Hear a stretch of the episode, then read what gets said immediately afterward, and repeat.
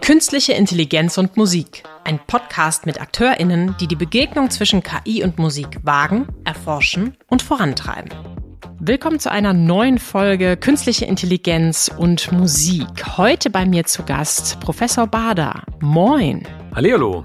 Es geht um ein eher trockenes Thema, würde ich jetzt mal sagen, gerade wenn ich an Musik denke, nämlich die systematische Musikwissenschaft. Ich habe überhaupt keine Ahnung, was das ist. Bitte helfen Sie mir. Ja, da geht's Ihnen wie vielen. Die systematische Musikwissenschaft besteht aus drei äh, Teildisziplinen, nämlich einmal musikalische Akustik und Signalverarbeitung, dann Musikpsychologie und Gehirnforschung und dann Musikethnologie, Popularmusikforschung, Musik und Markt, Musik und Recht. Das Fach gibt's in der Neuzeit etwa seit 1900, äh, wurde gegründet als vergleichende Musikwissenschaft, weil wir ja in uns wie man heute sagt, interdisziplinär sind, ne? also mhm. die physikalisch-naturwissenschaftlichen, psychologischen und eher die soziologischen, kulturellen Themen. Und ähm, vergleichende äh, Wissenschaften sind Ende des 19. Jahrhunderts viele gegründet worden, weil das äh, interessant war, durch äh, die, diese Vergleiche dann, wie wir suchen, Universalien rauszufinden, also Gesetzmäßigkeiten, die für Musik gelten. Und dazu muss man eben diese ganzen Teilaspekte beleuchten. Wenn man da nur einen beleuchtet, versteht man einfach nicht den ganzen Zusammenhang. Die systematische Musikwissenschaft kann man natürlich auch sagen, wurde von Pythagoras gegründet, ne? also hat sehr, sehr alte Wurzeln. Mhm. Das, was damals gelehrt wurde, würden wir so jetzt nicht eins zu eins übernehmen, aber die Idee der Pythagoreer, dass alles Zahl ist, dann gibt's die Sphärenharmonien, also dass die Planeten schwingen und klingen, das würden wir jetzt so eins zu eins nicht übernehmen, aber da ist eben auch schon die Verbindung zu Akustik, Psychologie und in der Antike gab es natürlich auch sehr viele Ethnien, die dann verschiedene Musikstile gespielt haben die damit reinspielten, die Pythagoreer, Samos, es gab die Phryger, es gab die Lyder, es gab die Ionier, was man heute in Kirchentonarten wieder kennt. Das okay. Ionische, das Lydische, das Phrygische, das waren Ethnien im antiken Griechenland. Also von daher kann man sagen, die systematische Musikwissenschaft ist sehr alt und wurde auch immer betrieben, auch von sehr prominenten Menschen über die Geschichte des Abendlands und nicht nur hier in China, in Indien ist die systematische Musikwissenschaft immer betrieben worden. Äh, Gibt es auch antike Quellen dazu. Natürlich mit unterschiedlichen Ausrichtungen, auch in der arabischen Welt sehr viel. Wenn alles Zahl ist, so wie Sie gerade sagen, dann komme ich natürlich auch schnell an so eine mathematische Geschichte, vielleicht auch an eine Informatikgeschichte. Und bei uns geht es ja um künstliche Intelligenz. Daher die Frage, warum widmet sich gerade die systematische Musikwissenschaft der künstlichen Intelligenz? Das haben wir immer getan. Die künstliche Intelligenz ist ja alt. Mhm. Also ich habe die Algorithmen, die wir heute benutzen, schon im Studium gelernt. Ne? Okay. Die wurden in den 80er Jahren entwickelt und wir haben das immer betrieben.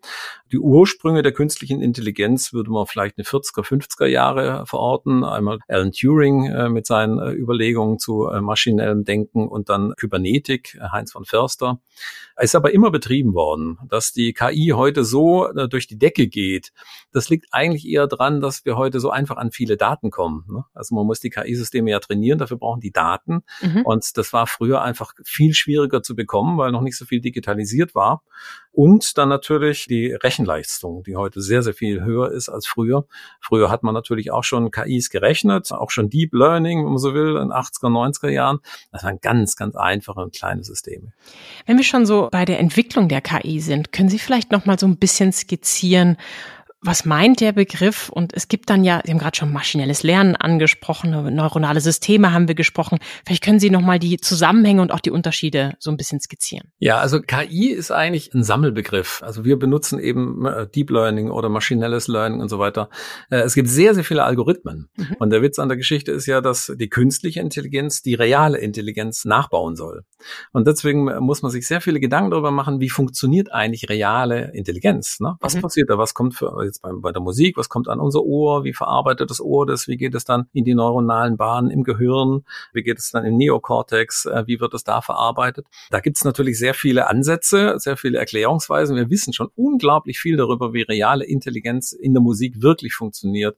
Also nicht nur Rhythmen, Melodien, Tonhöhen, sondern auch Musik und Emotion, äh, Musik und Bedeutung, Semantik, auch Geschichte und so weiter. Da ist unglaublich viel geforscht worden, letzten, sagen wir mal, 150 Jahre. Das wird natürlich dann versucht, in künstliche Intelligenz nachzubauen.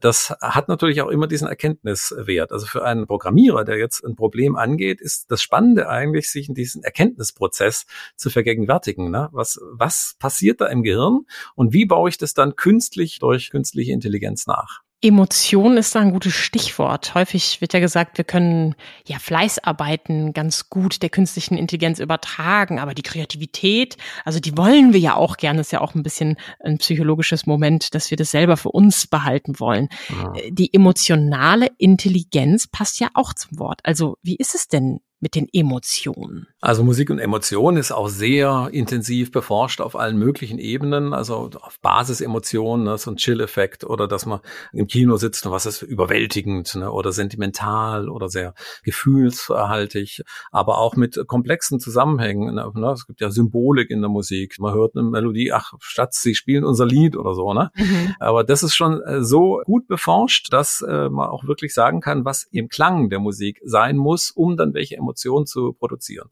was für musikalische Parameter, was für Melodien, was für Klangfarben, was für Tonhöhen, was für Rhythmen, welche Instrumente, wie müssen die kombiniert werden, was musikalische Form, wie entwickelt sich das und so weiter. Zum Beispiel äh, musikalische Spannung. Mhm. In der Musik wird ständig eine Spannung aufgebaut. Ne? Wenn man EDM tanzen geht und sowas, da hat man das hundertmal am Abend, da baut sich so langsam die Musik auf, ne? es wird immer dichter und dichter und irgendwann, ne, so, ne? bis dann irgendwann die, die Bassdrum einsetzt, Fort oder Floor. Ne? So. Dieser Spannungsaufbau Aufbau, der führt zum Beispiel im Gehirn dazu, dass sich die einzelnen Gehirnteile mehr und mehr synchronisieren. Die beginnen äh, mehr äh, gleichzeitig zu schwingen mit denselben Frequenzen und mit demselben Takt. Das empfinden wir dann als einen Spannungsaufbau, der sich entladen muss. Und der entlädt sich halt dann durch die Übertragung äh, dieser Schwingung auf den motorischen Kortex. Und äh, wir wollen uns bewegen, sozusagen. Das ist der, der Trick von elektronischer Tanzmusik. Da wissen wir also, wie die, die neuronalen Zusammenhänge jetzt in der Emotion von Spannungsaufbau und Abbau sind. Und dann kann man das natürlich rekonstruieren künstliche Intelligenz ist auch, wenn man, wenn man so will, ähm, um es äh, Freudsch zu sagen, ich rede ja mit einer Psychologin, eine narzisstische Zumutung, mhm. weil sie uns äh, manchmal wirklich vor Augen führt, wie einfach wir emotional häufig reagieren. Aber das geht doch nicht. Ja, ich weiß. Also Sie haben jetzt davon gesprochen, wir haben ja fetten Sound auch hier in der Podcast-Reihe mit Lars Schmedecke, wo wir eben mhm. über Tanzmusik auch sprechen, Emotionen erzeugen, okay, ist das denn wirklich kreativ und die Maschine, ist sie denn wirklich emotional? Also das können Sie mir doch jetzt nicht erzählen. Da muss man für zwei Sachen unterscheiden, denke ich mal. Also Intelligenz, wir sagen äh, ja, in Deutschland gibt es das Wort Intelligenz und äh, in Amerika heißt es Intelligence. Mhm. Das sind zwei verschiedene Begriffe. Also es gibt zum Beispiel CIA, ne? ja. Central Intelligence Agency, die behaupten ja nicht von sich, dass sie Genies sind, ne? sondern die sagen, sie sammeln und sie sortieren und daraus erstellen sie Dossiers. Ne? Sowas. Also mhm. da, da geht es um einen technischen Prozess. Und so ist künstliche Intelligenz auch erstmal geschaffen geschaffen dieser Genieanteil, der dann in dem deutschen Wort Intelligenz mitspielt, der hat natürlich den Geniebegriff des 19. Äh, Jahrhunderts in. Also ein Genie erkennt Dinge in der Welt, das Naturschöne, das Erhabene, das Große und bringt es dann durch die Kunstform in eine bürgerliche Welt. Mhm. Das ist der Geniebegriff des 19. Jahrhunderts. Und wer das kann, der ist ein Genie. Kant sagt noch vom Genie, es gibt nichts Größeres als das Genie, aber bewahre mich davor, ein sein zu müssen, weil dann wird man irgendwann verrückt. Man muss in Welten hingehen, wo kein Mensch je gewesen ist und wo man, wo es eigentlich unmenschlich ist, ne? An den Polaren. Star Trek jetzt. genau, ja, es ist furchtbar da, ne? Das kann, kann man da nicht ertragen, aber trotzdem, wenn er zurückkommt, hat er was ganz Tolles erlebt und das kann er uns durch ein Kunstwerk dann vermitteln. Hm. Kann das KI? Und da muss ich manchmal sagen, warum nicht? Manchmal kommt KI auf Ideen und äh, wir hören, da kommen Melodien mehr raus oder Sounds mehr raus. Und ich sage, habe ich das jemals gehört? Bin ich mir nicht ganz sicher. Mhm. Oftmals ist das dann fürchterlicher Unsinn, ne? dass ich sagen, das mag ich nicht. Aber mhm. wer ist da drauf gekommen? Also ich würde sagen, dass KI kreativ sein kann, auf jeden Fall. Dass es jetzt kreativ im Sinne des Geniegedankens sein kann da blitzt manchmal was auf. Wow, ja, ich verweise auch da nochmal auf die Podcast-Folge zum Thema Filmmusik mit Matthias Tode. Das ist ja ähnlich wie das, was wir gerade schon angesprochen haben. Sind das, was Sie jetzt genannt haben, auch die Gründe, warum die Erforschung von KI in der Musik und Kultur- und Geistesrelevant ist? Ja, also wir komponieren ja nicht.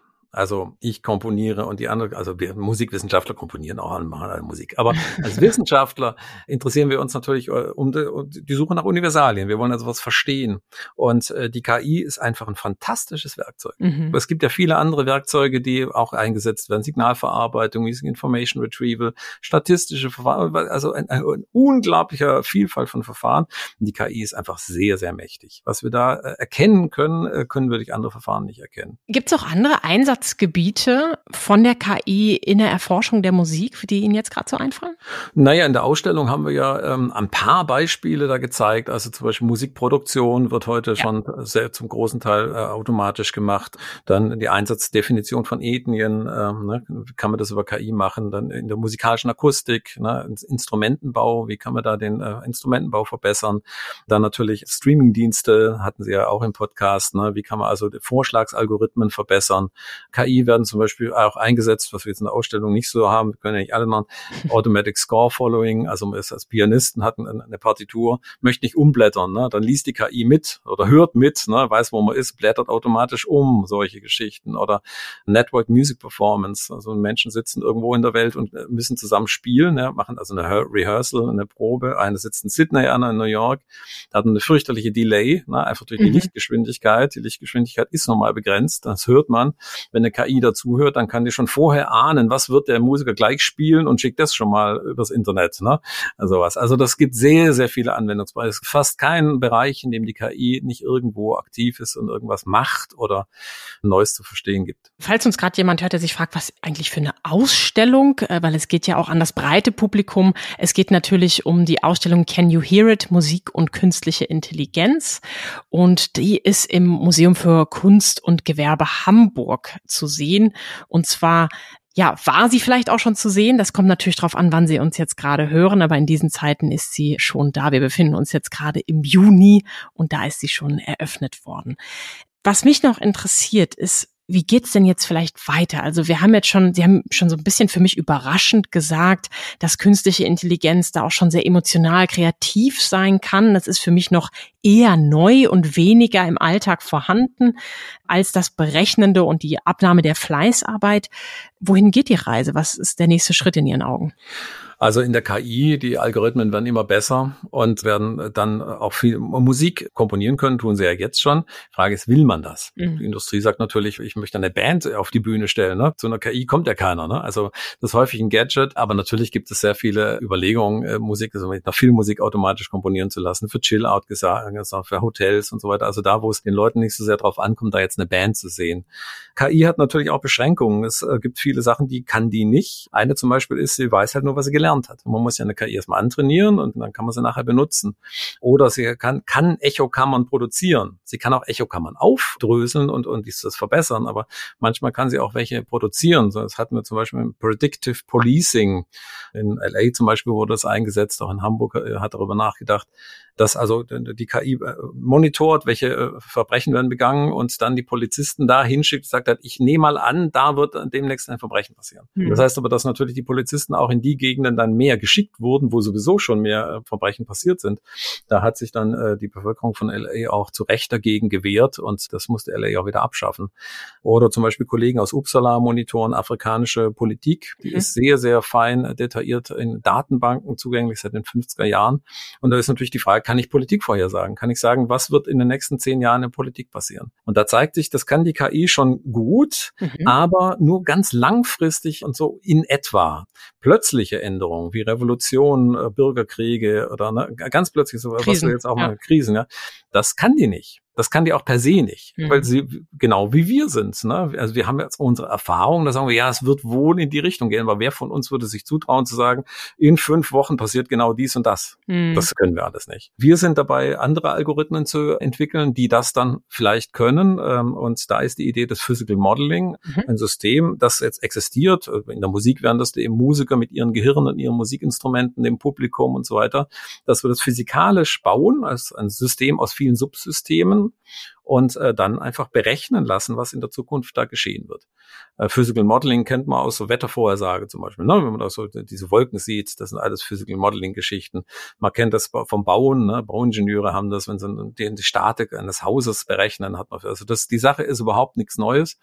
Aber für Kultur, die Anwendung in der Kultur und dann Politik, Das äh, ist hochspannend und das ist dann wirklich ein neuer, ganz neuer Schritt in die richtige, also in die hoffentlich in die richtige Richtung. Also ich war vor ein paar Monaten eingeladen, das ist Potsdam Institut für Klimafolgenforschung. Da war ein Symposium über adaptive Systeme. Da habe ich auch gesagt, Leute, ihr warnt jetzt schon so lange vor dem Klimawandel und sowas, aber wirklich passiert ist nichts. Warum mhm. denn nicht? Weil ihr in euren Modellen die Kultur nicht mit reingenommen habt. Mhm. Die Wolken könnt ihr ganz toll machen, aber das passiert ja deswegen nichts, weil kulturell da derartige Widerstände vorhanden sind. In Kultur, in Politik ne, und so weiter. Also brauchen wir ein Modell, das alles mit berücksichtigt. Nicht nur eure Wolken, sondern eben auch die Kultur und die Politik. Also das ist so ein Strang, naja, an dem wir forschen. Das ist mhm. momentan noch nicht äh, spruchreif, dass wir das einsetzt. Ja, dann kommen wir auch wieder zurück zur systematischen Musikwissenschaft. Ne? Also das Ganzheitliche, was Sie gerade beschreiben, das spiegelt sich natürlich auch in Ihrem eigenen Portfolio. Ne? Ich sehe so ein bisschen die Psychologie bei Ihnen auf der Webseite rolfbader.de,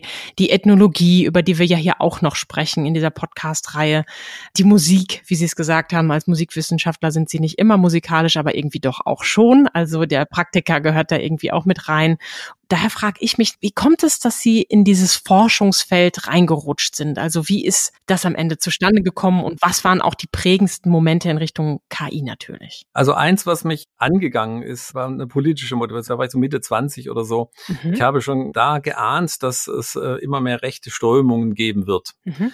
Da hat mich noch keiner so richtig ernst genommen, aber wenn man die äh, sich mit dem äh, Film im Nationalsozialismus beschäftigt hat, mit Völkischen, was ich getan habe und tun musste aus direkten Auseinandersetzungen, dann hat man gesehen, das kommt wieder. Und ich hatte damals, es gibt ja so die Idee, Physik hat im 20. Jahrhundert die Welt erklärt. Ne? Die Erfolge waren ja spektakulär. Ne? Die, die, Atome zu verstehen, Strom, Computer, was das die Welt verändert hat. Ne? Mobilität, Autos, Flugzeuge, das war ja spektakulär. Was die aber immer liegen gelassen haben, ist das Bewusstsein. Mhm. Physik macht keine keine Aussage über das Bewusstsein. Musik ist ja, ne, wir haben ja ständig Bewusstseinsinhalte. Wir hören was, wir empfinden irgendwas und den ganzen Tag sehen wir irgendwas, die ganzen Bewusstseinsinhalte. Das hat die Physik liegen lassen und äh, das ist ja natürlich dann klar, dass äh, diese, diese eher sehr rationale und damit aber auch ja vernünftige Weltsicht sich nicht in diese Bereiche ausweitet. Inwieweit wollen wir Vernunft in der Musik haben und so weiter? Das kann man sich dann immer fragen. Meiner Ansicht nach, also je mehr ich über Musik verstanden habe, desto mehr bin ich in der Lage, Musik zu genießen, weil man einfach viel mehr versteht. Und ohne Verstehen kann man auch gar keine Musik hören. Wir müssen zumindest Melodien hören. Schon das ist ein Verstehen. Da habe ich gedacht, dem kann ich mein Leben widmen, indem ich versuche, diese Rationalität und auch eine physikalische Methodik, also eine, das ist eine strenge Methodik in die äh, Kulturwissenschaften oder auch in die Musik äh, zu bringen. Das ist den Schweiß der Besten wert, so fand ich, und ist politisch ein heute notwendiger denn je, denke ich. Professor Rolf Bader ist leitender inhaltlicher Kopf und Initiator der Ausstellung Can You Hear It? Musik und künstliche Intelligenz im Museum für Kunst und Gewerbe Hamburg vom 26.05. bis 31.10.23. Falls Sie das noch in diesem Zeitraum hören und die Gelegenheit haben, hören Sie mal rein, schauen Sie mal rein, wie auch immer Sie es mögen, vielleicht am besten beides. Er ist systematischer Musikwissenschaftler und guckt sich das Ganze ganzheitlich an und wie wir gerade gehört haben, aus der persönlichen Motivation, es verstehen zu wollen, nämlich von allen Blickwinkeln und damit auch ein Stück weit Veränderung voranzutreiben. Vielen Dank für die Erkenntnisse und Einblicke in Ihren Berufsalltag, Professor Rolf Bader. Vielen Dank für Ihr Interesse, ja. Künstliche Intelligenz und Musik ist ein Podcast der Körper Stiftung in Zusammenarbeit mit dem Museum für Kunst und Gewerbe Hamburg. Lust auf mehr? Dann ab in eine andere Folge. Wer das Thema erleben möchte, kann die Ausstellung Can You Hear It? Musik und künstliche Intelligenz noch bis zum 31.10.2023 in Hamburg besuchen.